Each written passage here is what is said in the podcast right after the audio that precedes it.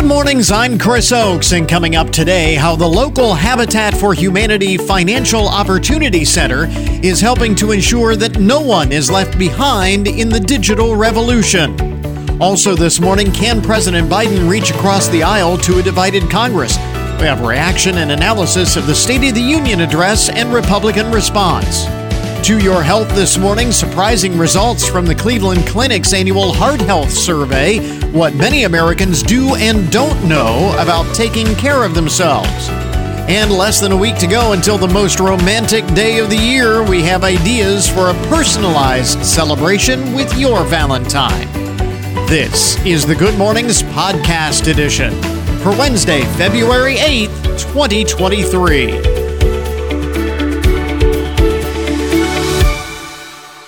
Did you catch the State of the Union last night? i tell you what, I have heard some great State of the Union speeches in the past, but this was not one of them.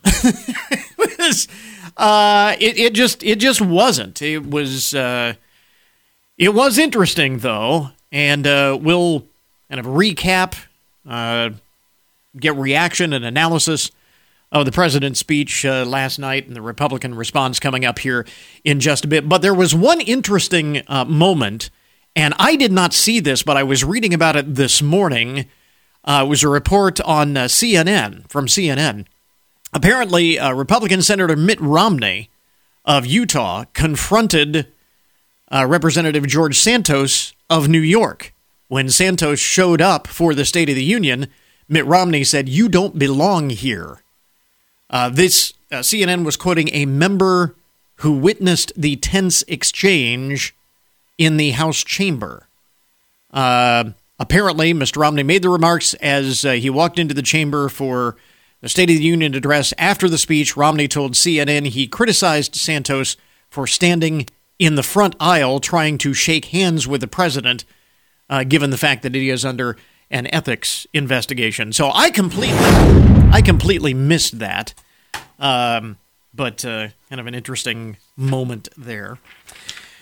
Uh, the president talked uh, quite a bit about uh, wage growth and um, you know middle class Americans, average Americans. Uh, things are getting better uh, for for people.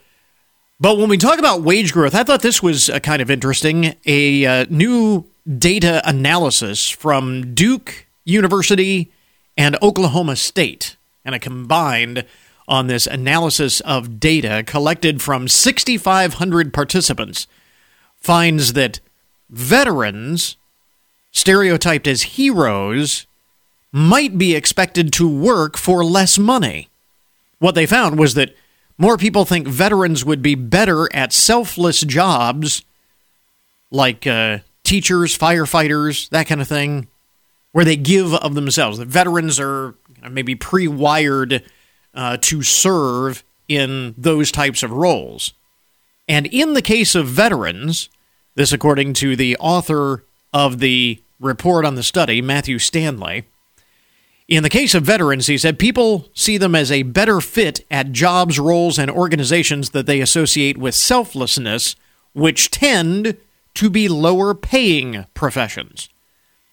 Uh, just like other people in so called heroic careers, like nurses and police officers, who face the same stereotype that they are not motivated by money, so we don't have to pay them as much, is basically what they're uh, saying. And if you really think about it, they may be onto something there. I just thought that was kind of interesting research, especially given what the uh, president was talking about last night.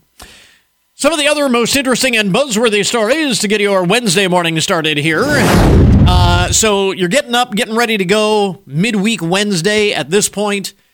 We call it hump day because we go over the hump and head downhill into the weekend, and it can't come too soon for many people. By by Wednesday, you're kind of dragging a little bit, right? You know what I'm talking about?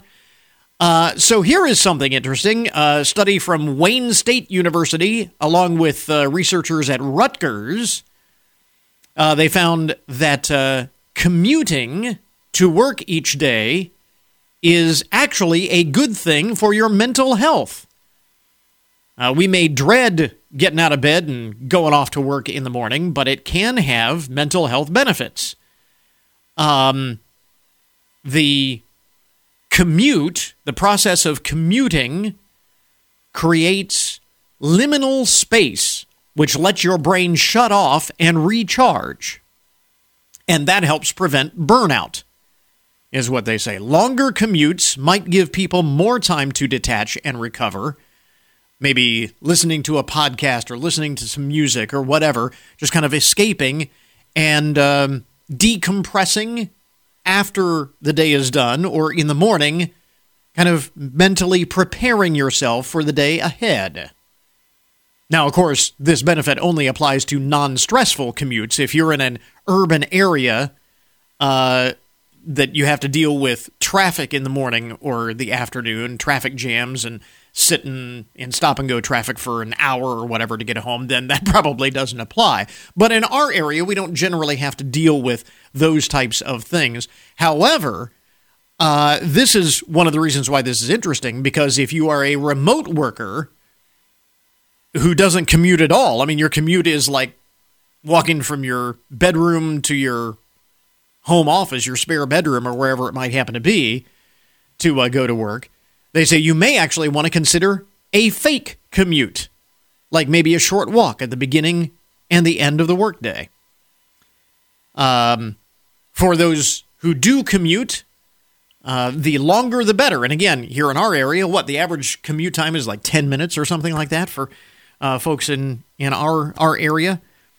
Instead, they say take a scenic route that maybe is a little bit longer, and that will uh, help you decompress at the end of the day or prepare mentally for the start of the day for in person workers. So, something to consider. Uh, this morning, as you are uh, getting up, getting ready for uh, for work, Super Bowl right around the corner. Super Bowl Fifty Seven, uh, LVII Fifty Seven. Yes, I always have to stop and think about that. Um, Millions of people getting ready to watch the uh, Chiefs and the Eagles, but only one of those teams could have an advantage. The folks at Wallet Hub crunched the numbers to find the best place for football fans. Uh, they used more than two dozen metrics to come up with their list everything from ticket prices for games to fan engagement. And the number one city for football fans is one that's not even in the Super Bowl, at least not this year. Pittsburgh, Pittsburgh, Pennsylvania was the uh, the winner. Um, Green Bay, Wisconsin ranked second. Uh, let's see here. Dallas, Texas ranked third. Uh, Boston, Massachusetts was fourth. Uh, L.A. rounded out the top five. Los Angeles.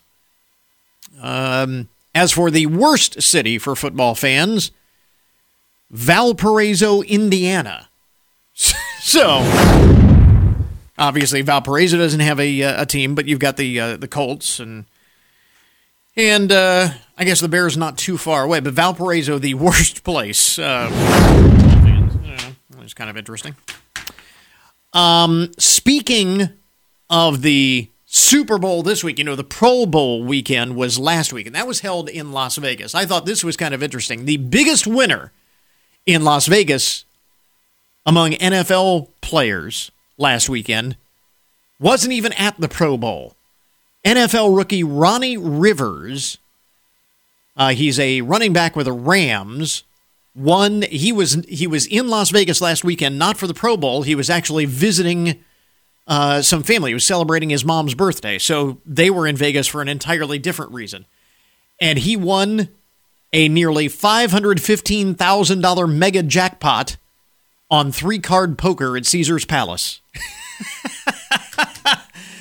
uh, for comparison, each member of the Pro Bowl winning NFC team was paid $84,000. Each member of the AFC, AFC team, the losing end of the Pro Bowl, got $42,000. And he won a little over a half a million at, at the casino. So the the biggest winner of the uh, Pro Bowl weekend among the uh, all NFL players didn't even make the Pro Bowl. So it was kind of interesting. Is it more uh, reason why they just need to do away with the Pro Bowl? just give them some spending money and send them to the casino. That's what they should do instead. By the way, speaking of betting and the Super Bowl, uh, the numbers are in. Over 50 million adults are expected to bet around $16 billion on the Super Bowl. $16 billion with a B, as in big bucks. Um, so 50 million people, that'd be about 20% of the U.S. population is going to wager on the game. 16 billion would be a record amount.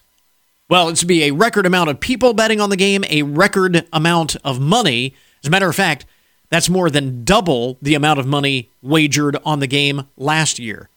And this is in part, they say, because states like Ohio, along with Kansas, Maryland, and Massachusetts, have all launched online sports betting since last year's Super Bowl. So you got a lot more people who can legally wager on the game. So, uh, wow. One in five people is going to wager on the game $16 billion. Compare that, though. If that sounds like a lot of money, consider this Americans for Valentine's Day which is less than a week away now. The National Retail Federation says consumers will shell out nearly $26 billion for Valentine's this year. So if you think 16 billion waged on the Super Bowl wagered on the Super Bowl is uh, is a large number, 26 billion will you spend on Valentine's Day. That works out to an average of about $193 per person for all the flowers, cards, candy, and other gifts and it's not just loved ones, of course, it's friends and coworkers and, you know, all kinds of people that we. So it's about uh, $20 more than last year's average spending. And again, uh, numbers from Wallet Hub find almost one in five Americans think it's okay to use a credit card to pay for that special Valentine's Day gift. So, uh, I don't know what that says. I love you so much, I'm willing to go in debt for you, I guess. The message that we're sending. There you go. Some of the uh, most interesting and buzzworthy stories to get your Wednesday morning started. WFIN News, I'm Matt Demchek. Your WTOL 11 weather. Partly to mostly cloudy today with a high of 45, mostly cloudy tonight, a low of 38. The Findlay Police Department is asking the public for help in identifying a theft suspect. Police say the man in the surveillance pictures you can see on our website entered stores on the east side of Findlay and stole merchandise, including security and surveillance equipment. Anybody with information about the suspect is urged to contact Findlay Police or Crime Stoppers. Tipsters may be eligible for a reward. Again, you can see those surveillance pictures on our website. The jury in the public corruption trial of former Ohio House Speaker Larry Householder heard secret recordings. The former Speaker of the House is accused in one of the biggest bribery schemes in state history. Now it all centers around a nuclear power plant bailout. Former Ohio Republican Party Chair Matt Borges is also charged in the scheme. In one of the recordings played, he was heard asking a political operative who was wearing an FBI wire, quote, You're not trying to set me up here, are you? End quote. Now, this trial is expected to take weeks. I'm Yolanda Harris. An adoption and foster care agency based in Lima, known as SAFY, which stands for Specialized Alternatives for Families and Youth, says the need for foster homes is rising. Estrella Alvarez, foster parent recruiter, says the problem is SAFY is running out of homes too. For every home that we get, we might be losing one home or two homes, but for every home that we have or we lose, there's 20, 50, 100, 200 kids waiting for a home in our state. State data finds nearly 15,000 kids are in care, with 1,000 being teenagers. WTOL 11's Tatiana Cash reporting. The executive director of the Hancock Historical Museum, Sarah Sisser, has been selected as chair of the Ohio Humanities Board of Directors. She previously served as the board's vice chair. Sarah says the public humanities in Ohio, including local history organizations like the Hancock Historical Museum, share the stories of our collective human experience, stories that have the power to connect us. And she says she's honored to further such important work. Get more news online at WFIN.com. Matt Demchek for 1330 WFIN and 95.5 FM.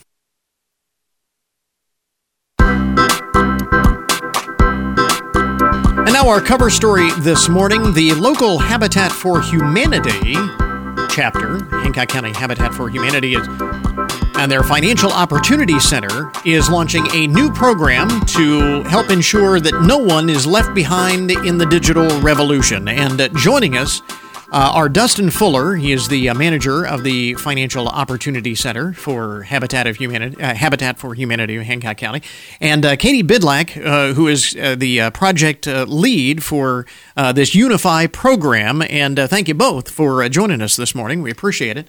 Um, Dustin, I want to start with you. Talk a little bit about what the Financial Opportunity Center is and kind of the overall mission, how it fits into the larger mission of Habitat for Humanity. Absolutely. Thanks for having us on. The Financial Opportunity Center is all about helping people be successful however they define success. So, what we do is provide longer term individualized coaching to help change attitudes and behaviors to help people be successful. Our goal is to work ourselves out of a job. So, right. that takes on many different uh, iterations. That could mean anything. We have folks that come in and they want to learn how to develop a budget build their credit mm-hmm. or start building positive credit history. Mm-hmm. We have a lot of folks that come in looking for help with soft skills development, uh, resume development, getting jobs. Uh, so we do a little bit of everything. Every client that walks through the door is unique. And what makes the FOC um, so unique is the fact that we don't have any restrictions. There's no eligibility requirements. And so anyone who needs help or feels they need help can get help. Absolutely, because it's not about how much money you make; it's about what you do with it. Now, is this uh, is this a requirement of those who are uh, in the Habitat for Humanity program to you know to be recipients, uh, homeowners through Habitat for Humanity?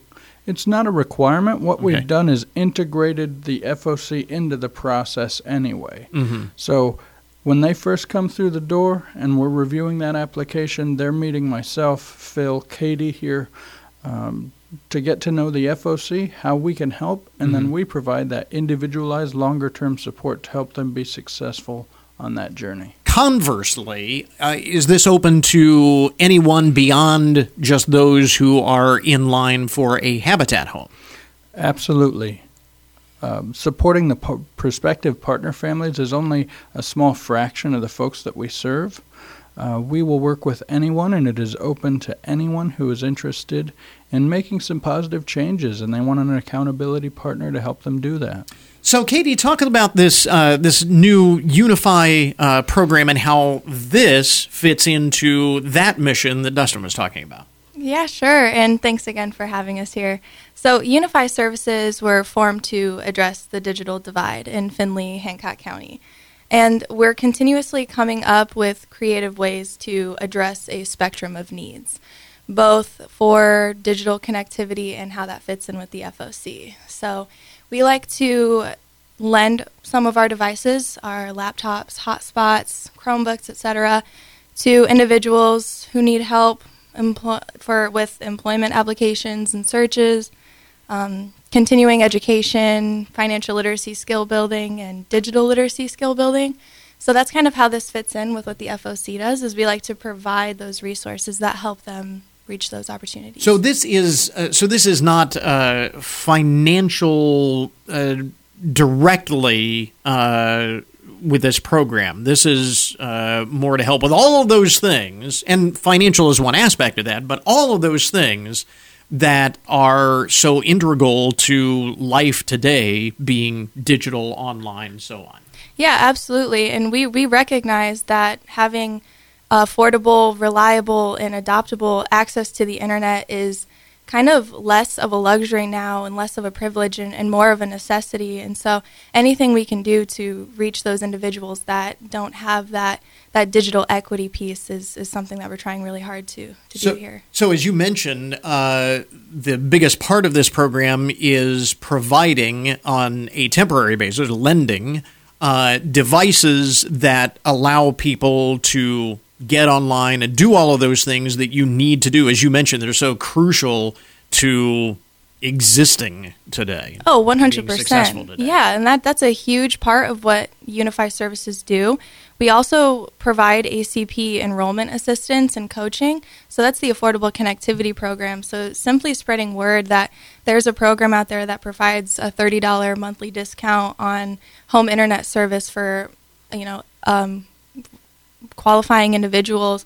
It's it's really important that people know that that service is out there to reach that affordability piece as well. Since the lending library touches on you know the adoptable and the accessible part of it. Well, and and that was uh, that actually kind of uh, speaks a little bit to uh, what a, one of the questions that I had is how is this uh, different or uh, uh, I don't want to say better. That's not different, but different than say. I mean, for example, at the public library, people can go in and, and use uh, the uh, the systems that they have there, but this actually puts them in the home.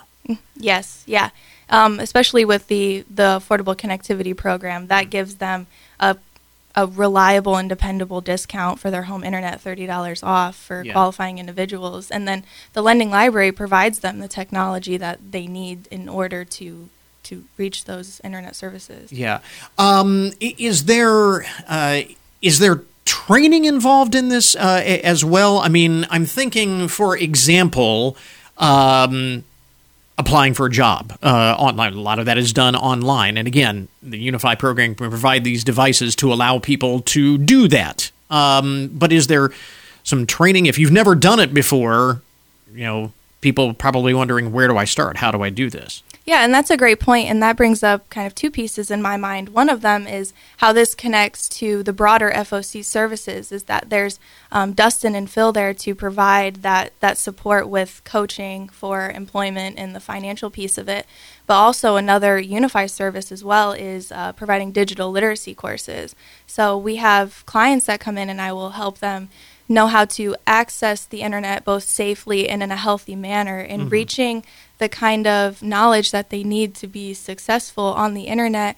Um, I mean, and it can be from just basic skills, intermediate skills, all the way up to you know how to how to use Microsoft Office or you know Word and Yeah. Excel. So, um, in terms of training, there are a couple different ways that we can address that, and it's it's just the most important to see that each client is unique and each person is unique, so their needs are not all going to be the same. It's a good point that uh, it's not just for the purpose of seeking and finding a job or managing your finances, but then uh, doing the work that the job requires, which often involves you know uh, doing some work at home remotely, that kind of thing, uh, and so on. So uh, a lot of different applications. Now, the devices that you make available to uh, those who are in need of them, where do they come from?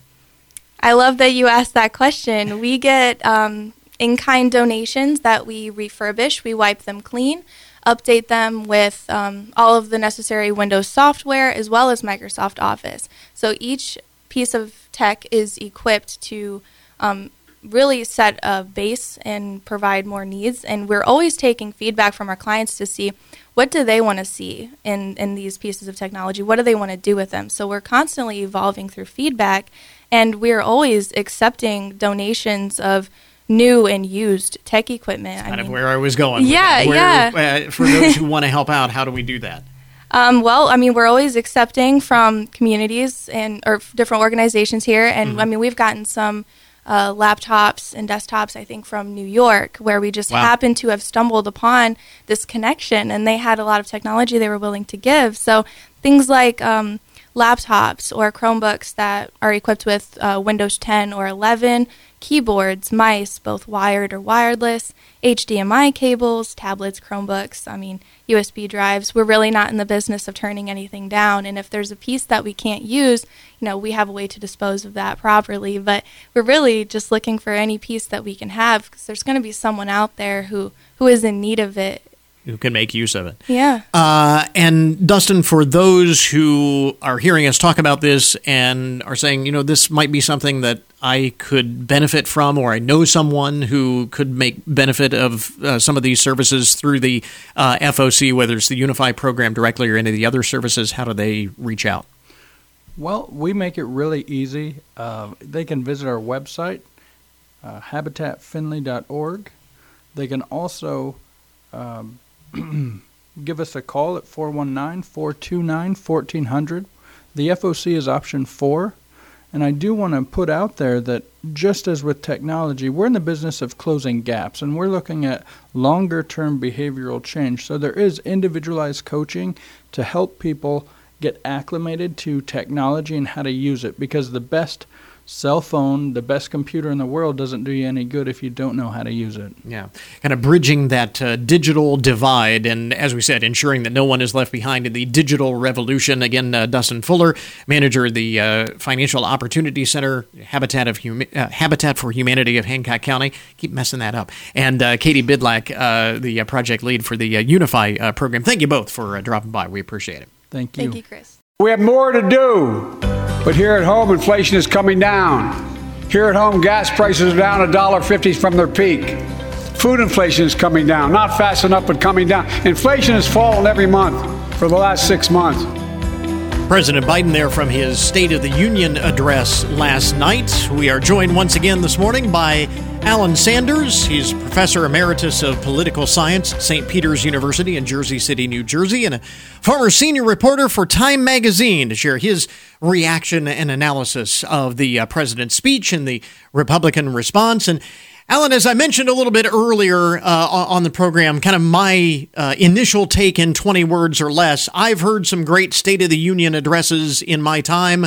This was not one of them. At least that was my take. What was your impression uh, overall of the president's speech? Well, I think overall, my impression was uh, that the Democrats were probably delighted with uh, what happened at the State of the Union message. It was vintage Biden. Uh, you know, he's not an eloquent man, so don't look for uh, soaring rhetoric. That's but true. he is somebody who tries to be empathetic, who tries to be bipartisan when he can, but who can also be very feisty. And he was all three at the speech, and I think that probably pleased Democrats uh, immensely yes, last night. Uh, you know, going in, there was uh, a lot of discussion about reaching across the aisle. How would Mr. Biden deal with a divided Congress and so on? He didn't have to deal with that last year. And he did talk some about that. Um, but were you surprised there wasn't more of that tone in the speech? No, because I think uh, his his goal was basically to stress what he had achieved so far in the first two years, and he mentioned bipartisanship there wherever he could. But he's also aware that he faces an oppositional Congress, and he uh, used the speech to make uh, uh, some of the Republicans, certainly people like Marjorie Taylor Greene and and some of the disruptive members, a useful foil. And that's uh, um, um, you know a benchmark of how he. Int- he intends to proceed for the next two years. He's probably going to announce that he's running again very soon, mm-hmm. and he thinks that using MAGA Republicans as a foil is going to work well for him politically. And I think we saw a preview of that in the speech uh, last night. Was that why he brought up some of the more extreme proposals from certain members of Congress? I mean, there were times like uh, when he talked about some Republicans wanting to repeal the infrastructure plan, and especially when he brought up those rogue proposals to sunset Social Security and Medicare, where it seemed like it was needlessly confrontational. Again, going in knowing that he has to work with a, uh, a, a divided Congress, it seemed like, I mean, he even admitted those were not part of the GOP platform. So why even bring them up? Well, because it's useful to uh, use Republicans as a foil. I mean, there are Republicans who have made those arguments, so he was actually leaning into those arguments. He knows that heckling and disruptiveness doesn't portray well on television, uh, and uh, some of these Republicans actually played into his hands, and so that's why many Democrats are saying he was very strategic. Now, remember, many Democrats believe that he's been too kind, too generous, uh, too soft on Republicans, and so this was a speech to try to right the balance. And he was very bipartisan at the beginning of the speech, mm-hmm. uh, something that he's uh, known to do, but he was also not afraid to confront. And I think a lot of Democrats believe that uh, that's a problem for Joe Biden, but last night he tried to prove them wrong by being feisty. And I think those are the those are the three things that people know about Biden: bipartisanship, when it when it can be done, mm-hmm. empath- empatheticness, and he was quite empathetic about the plight of middle class uh, Americans, uh, but also feisty when he needs to be. And uh, so I think, uh, you know, mission accomplished from his point of view. Now, of course, Republicans uh, will react. Uh, negatively to that, but he wasn't speaking to Republicans. He was speaking to Democrats and to independents. And I think to that extent, I think he probably achieved his mission. Well, and that's I was going to say, uh, like you said, it will probably play well uh, in the minds of Democrats, not so much uh, for Republicans. But I wonder, especially as you mentioned, he's probably going to announce that he's uh, running again. We're getting into another, yet another presidential election cycle. I just I wonder how uh, that will play with independence, whether ha- whether it really has any lasting impact at all. Well, you know, uh, State of the Union speeches don't have lasting impact yeah. uh, because uh, basically they're they're policy speeches, and we know that both parties disagree on many of the policies. Right. So this is an attempt to reach out to the public, to go above the heads of Congress. Uh, it's not about reaching the members of Congress. State of the Union messages are not about that, um, and. Um, then you have to wait and see what the public reaction is. Now, the initial public reaction to this speech, but to all State of the Union addresses, is positive, in large measure because the people who watch State of the Union message are overwhelmingly people who tend to agree with whoever the president is. So you're going to see uh, favorable polling uh, results, I would imagine, on this speech. Uh, but it's a way to sort of jumpstart uh, the public debate, and uh, presidents always use it. And there's always partisanship in in the, the address. There's always appeals to bipartisanship. So in many ways, this was a typical address. But in terms of rhetoric, I dare say few people can remember uh, soaring rhetoric of any kind for any State of the Union message because that's not the purpose. The purpose is basically to try to win over the public with whatever tools the president uh, thinks he, he has at his disposal at the time he makes the speech. And and certainly every president is going to spin and cherry pick the facts that paint them in the most positive light. Every president does it, and it should be no surprise that President President Biden did it last night. But uh, aside from the the incidences that we just mentioned uh, a little bit before, where uh, there was strong reaction from the other side, were there any other moments where you felt that maybe there were egregiously misrepresented or exaggerated facts that things that immediately stood out for you? Well, uh, you know, I can't I can't go into the factual situation because you really have to go into the um, specifics of it, and uh, you know that involves uh, a lot of people who are focused on the research, which I'm not at the point at this moment. But what I thought was probably uh, problematic for the president, he touted all the economic achievements, that is to say, all the statistical numbers that look good on paper right. uh, for his handling of the economy. But, but it's no secret that for many Americans, uh, they believe they are struggling. Mm-hmm prices are high, uh, gasoline, food. Um, there is uh, a great concern about uh, how people are faring, and many people worry whether not only whether they will do well, but whether the children will do as well as generations of the past. So the the numbers look good. Uh, but the general feeling, the general economic mood of the people uh, is not is not so positive. positive, and Yeah. so that's the, that's a disconnect there. And he tried to breach that, uh, well, uh, you know, breach the gap there. But whether he succeeded, we'll have to wait and see. Yeah, I, I did think, and you were you were inter- speaking about how uh, heckling the president doesn't always play well. Uh, I did think it was kind of interesting a couple of times when Speaker McCarthy attempted to shush some of the hecklers in his caucus when the president said things that they sharply disagreed with. It did seem that he was trying to maintain a certain level of decorum uh, and and traditional deference to the president, if you will. Maybe I'm reading too much into this, but I wonder if it was a deliberate effort to return to some of the more conventional traditions of respect for the office uh, and that idea of disagreeing without being disagreeable. Well, I think that's right. Uh, look, we used to speak of the loyal opposition, and that was we disagree on policy, uh, but we uh, respect the institutions. And I think McCarthy uh, was quite um, clear that he wanted that to happen. He had spoken to his caucus about uh, being disruptive and said, "Don't boo, don't heckle." Um, but apparently, uh, some members, uh, and, at times many members, did so, and that's uh, uh, you know a mark of uh, the problem that he that he faces, uh, maintaining discipline over a, a party that is uh, rather split at the moment, and in some ways uh, rather undisciplined. And so, uh, what we saw last night was a visual. Representation, really a visual representation of the problem he fa- he faces in uh, governing his caucus and in uniting it uh, beyond, uh, behind uh, policies that uh, they all can agree on. And it's not clear they all can agree on those policies. Yeah.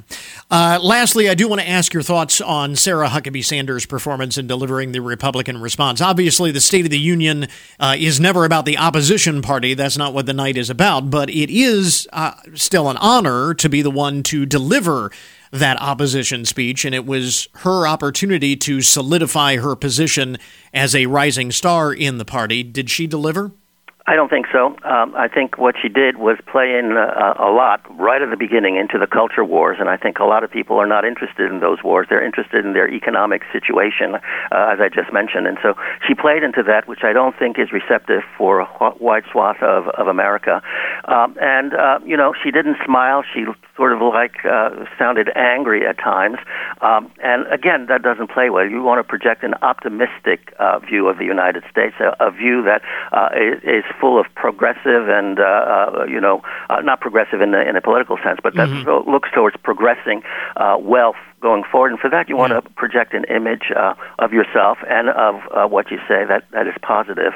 Uh, and I don't think she did that. And then, in, in fairness to her, you know, she spent a lot of a lot of time uh, talking about how she accompanied the president to see the troops and how that was a, a very high point and emotional moment.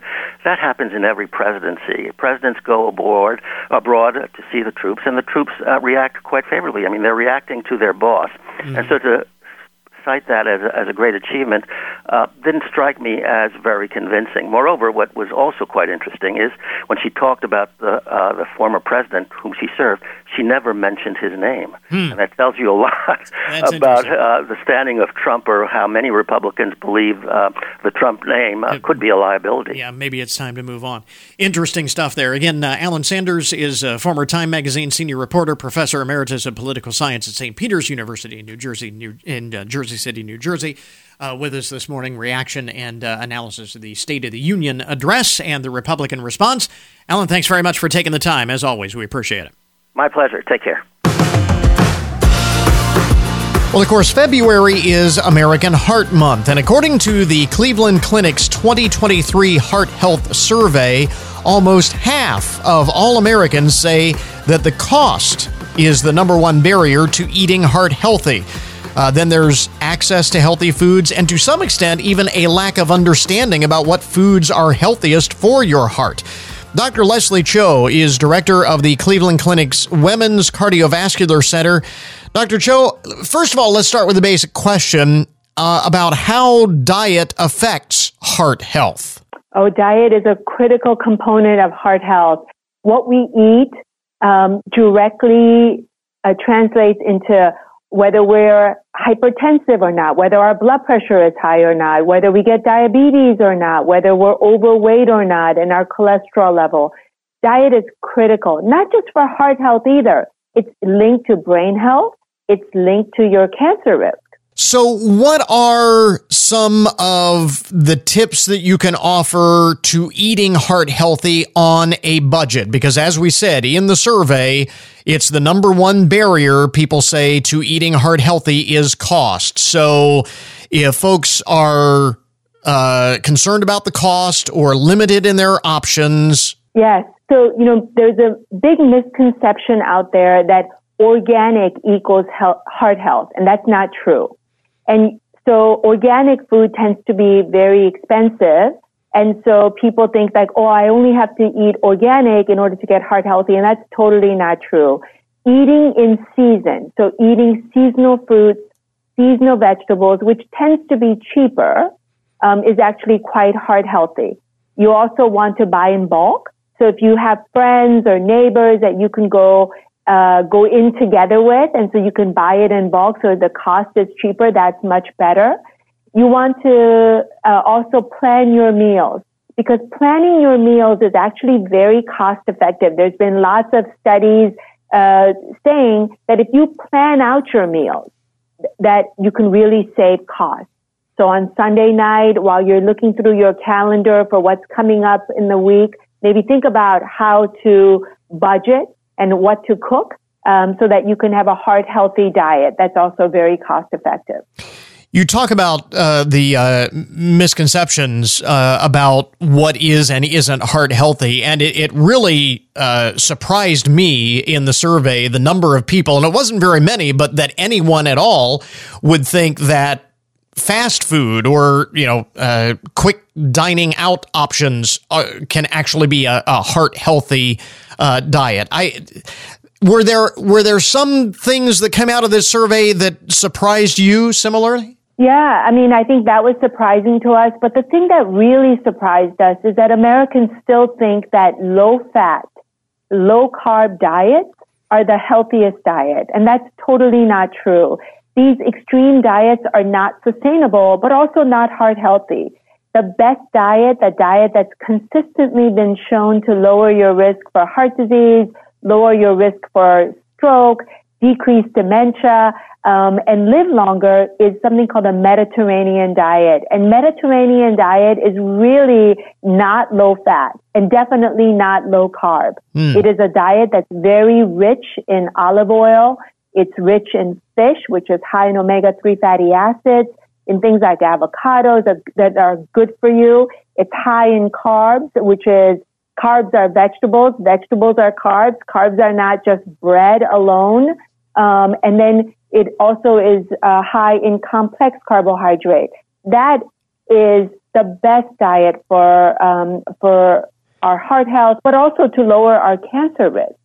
You know, if there's one message we want to put out there today um, at the start of the Heart Month, is is that a heart healthy diet is something all of us can do, even if we're strapped for time, strapped for cash or strapped for, you know, um, information because that heart healthy diet, there's so much information out there in the web, on our website about how to do that cheaply and uh, time effectively or mm-hmm. efficiently.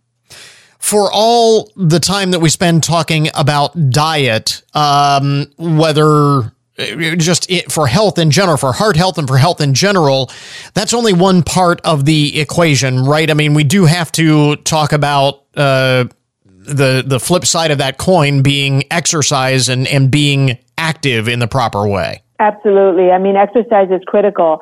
The the the part about diet and exercise that Americans um, misunderstand is that you know diet um, is what has an important risk factor in terms of hypertension, diabetes, high cholesterol, um, and weight.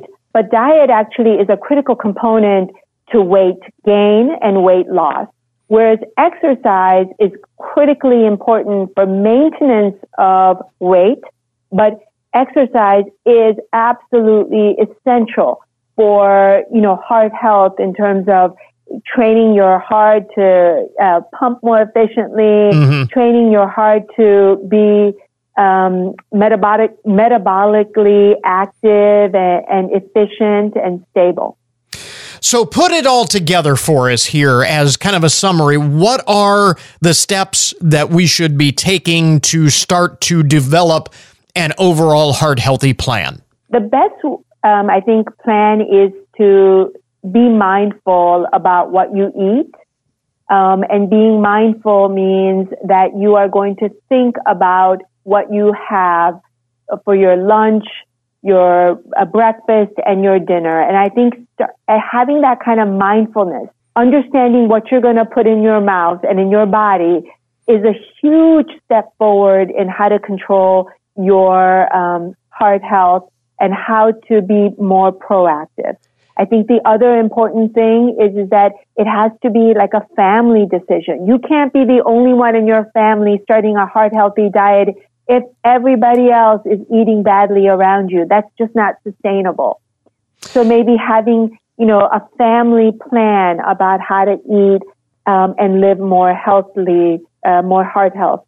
And then trying to incorporate an active lifestyle you know, when people, uh, when I tell my patients they have to exercise, I can just see the shuddering in their body. I can just see the eyes going back. And that's because nobody wants to exercise. Everybody's strapped. Nobody has time. But it's important to remember you can incorporate exercise into your routine already. You can park further away. You can walk up a couple of flights of stairs at work. And then you can maybe walk around uh, the block during your lunch hour in, instead of eating and sitting down in the cafeteria. Um, I think trying to be just more thoughtful, more mindful about our daily life will make a huge impact on our heart health. Dr. Leslie Cho, again, uh, director of the Cleveland Clinic's Women's Cardiovascular Center, talking about their uh, 2023 Heart Health Survey for American Heart Month. Dr. Cho, where do folks get more information? They can go to clevelandclinic.org forward slash love your heart. 20 years of making mornings good mornings with Chris Oakes on 1330 WFIN, WFIN.com, and 95.5 FM. We interrupt this program to bring you a broken news alert. A woman in Leesburg, Florida, went on a $1,000 shopping spree for her birthday at the local Walmart. Isn't that cool? Well, not really, because you see, she didn't have a $1,000 shopping spree. She was she just kind of helped herself. hey, it's my birthday, right? Uh, I guess what she didn't realize is the Walmart doesn't just give you free stuff because it's your birthday. A, a loss prevention officer at the store contacted police after reportedly seeing Jenna Marie Haney leaving the self checkout area with $962.74 worth of groceries without paying. uh, and then, just for good measure, upon her arrest, officers found cocaine in her wallet. So apparently she didn't have any room for a debit card with all of that cocaine in there. So that's why she didn't pay. Uh, so instead of a traditional birthday party with her thousand dollars worth of groceries, uh, Ms. Haney celebrated her birthday in the county jail.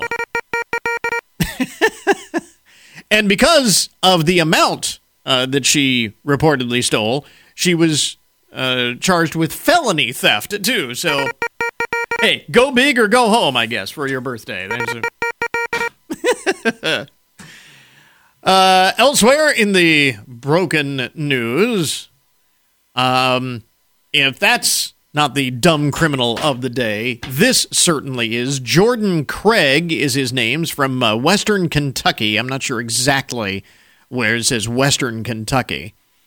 Apparently, Mr. Craig was initially pulled over uh, by the police for going more than 80 miles an hour in a residential area.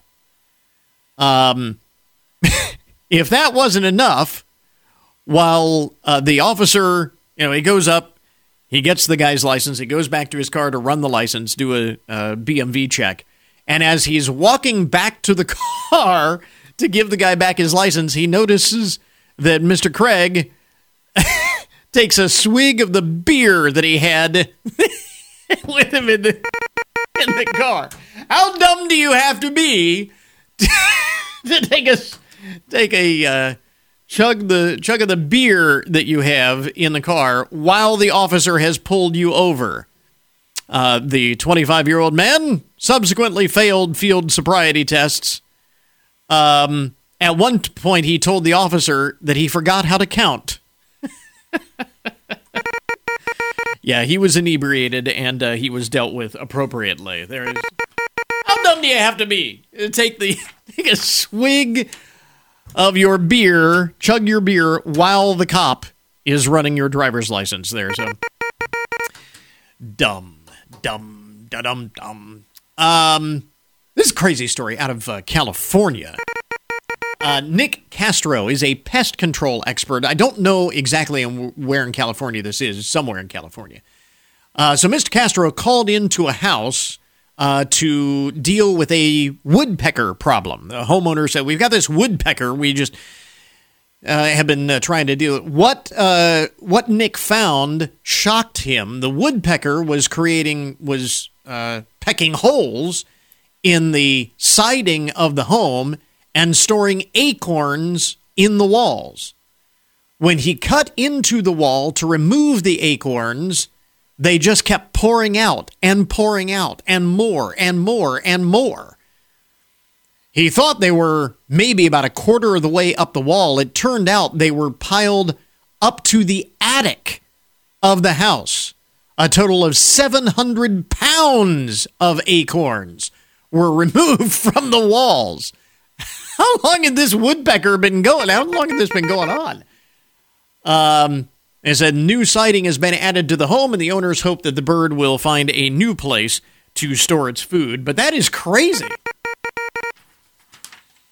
I don't know. Does that act as insulation? I mean, can you? 700 pounds of acorns. Just crazy.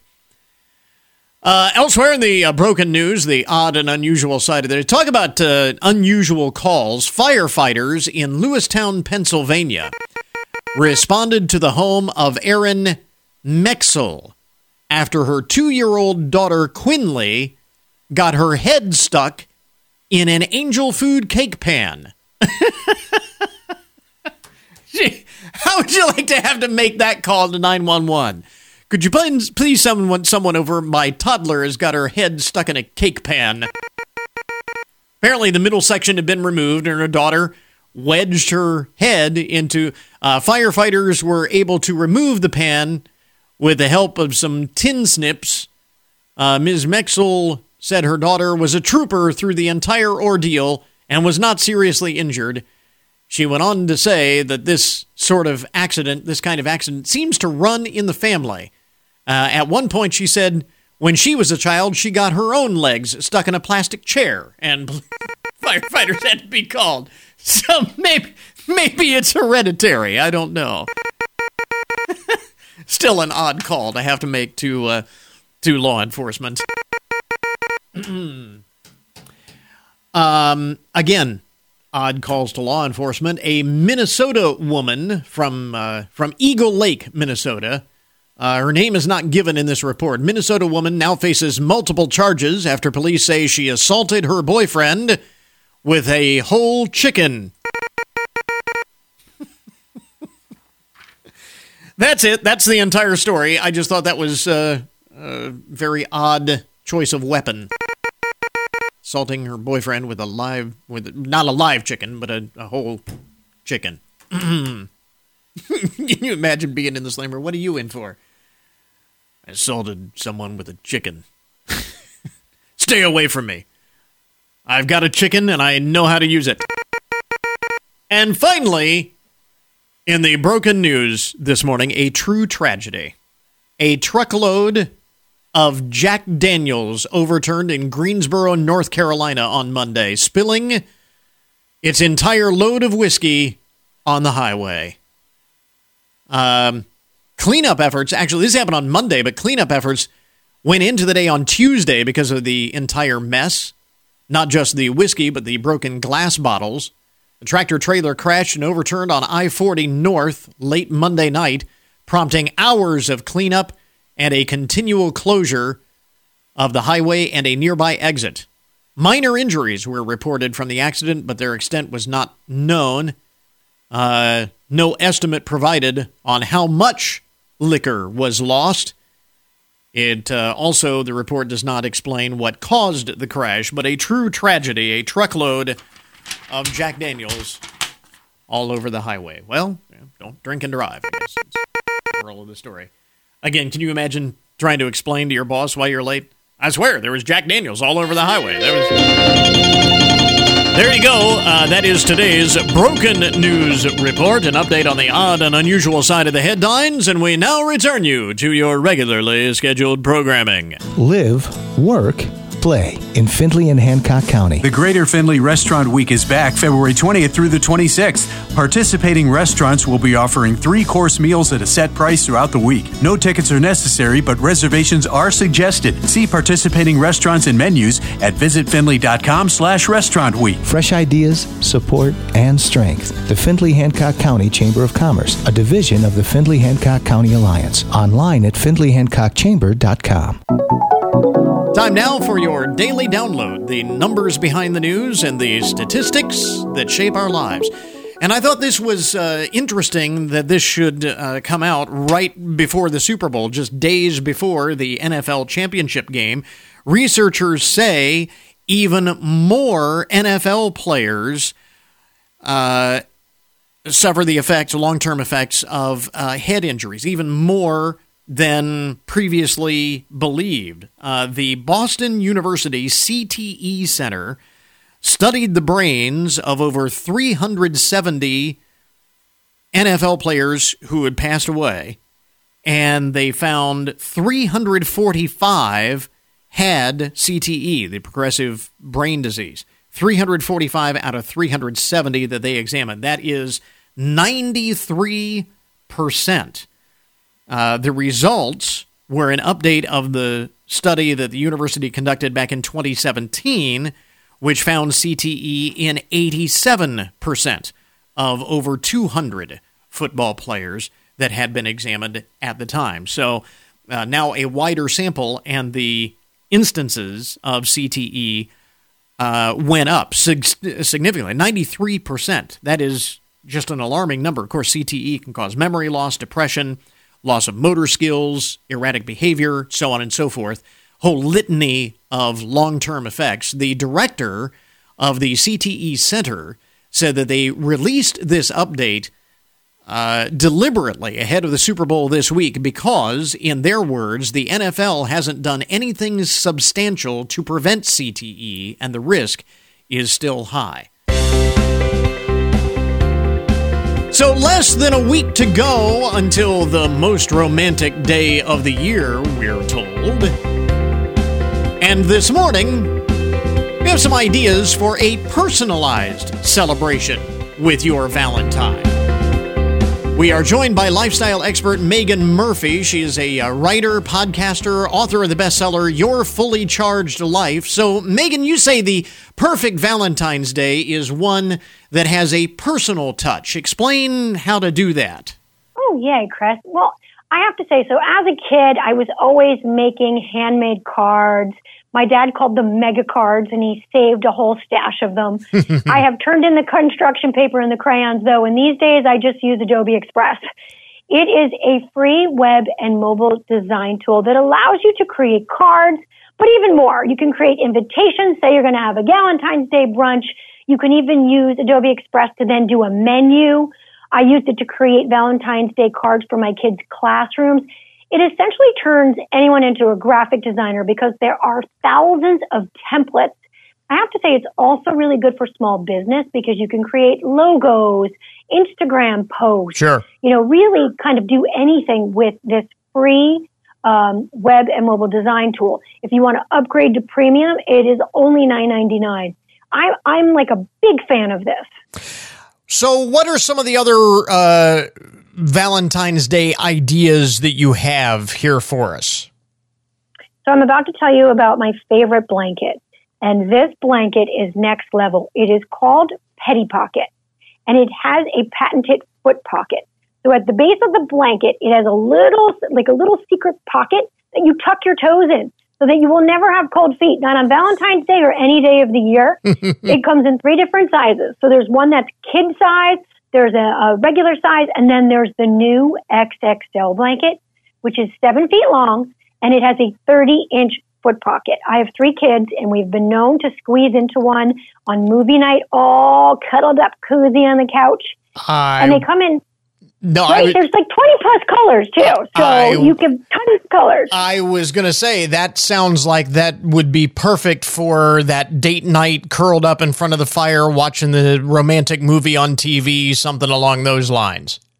Well, and like you're not going out to dinner on Valentine's Day because that's amateur hour. Everything's going to be too crowded.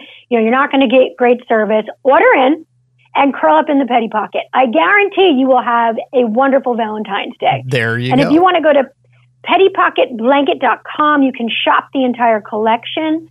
Um, I, I, just love these blankets, and they're washable and dryer friendly. Very cool. Uh, what other tips do you have uh, on making the day special for that someone special?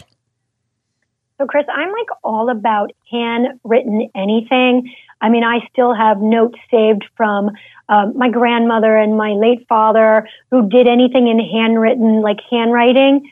So I'm like all about the love letter. But in order to do that beautiful penmanship, you need a good pen. And Pilot is my go-to. I love the FriXion because they're erasable. So I'm, I'm an author and sometimes when I try to put pen to paper, I get a little nervous that the right, the words aren't going to come out exactly right. but not with the FriXion because I know I can always erase it. And they write really, really smooth. Their G, uh, the G2 gel pens are also really fun because they have vivid colors. The Mineral Art Collection is my favorite. And if you have someone in your life who loves to bullet journal or does, you know, coloring books for stress relief, Mm-hmm. the G2 gel pens are really magical. You can shop the entire collection on powertothepen.com. All right. Uh, anything Oh, wait, else Chris. to add? Yes. Oh my gosh, I forgot to tell you about this. So it's called Photoleap. This is hysterical. It is an app that lets you make AI avatars. It is such a riot. So now for Valentine's Day, they're going to launch couples. So you download the Photoleap app and then you upload 10 photos of you and 10 photos of your partner. Okay. And Photo Photoleap creates a series of images, your AI avatars.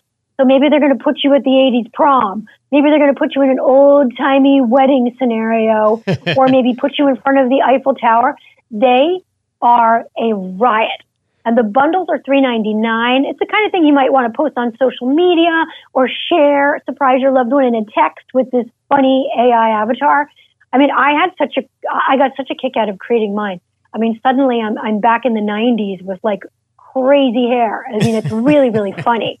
The, the technology blows my mind. It's like truly magical. So a lot of things, uh, you know, fun ideas, uh, things that are just an extra special, personalized touch. There, again, lifestyle expert Megan Murphy with us uh, this morning with some ways to uh, enjoy a personalized Valentine celebration. Where do we get more information, Megan?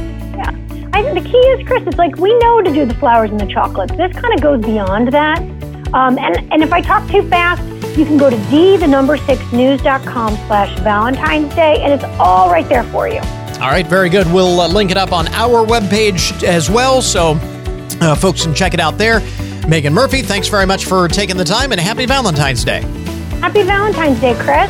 And that will close our cast for today. Want to thank all of our guests for joining us on the program, of course. And remember, you can get more information about all of the topics that we talk about each and every day on the show at our webpage. And that, of course, is goodmornings.net. Coming up tomorrow on the program, Fox Sports NFL analyst Mark Schlereth will break down the Super Bowl matchup between the Eagles and the Chiefs, and will preview the Fort Findlay Playhouse production of the classic Murder on the Orient Express.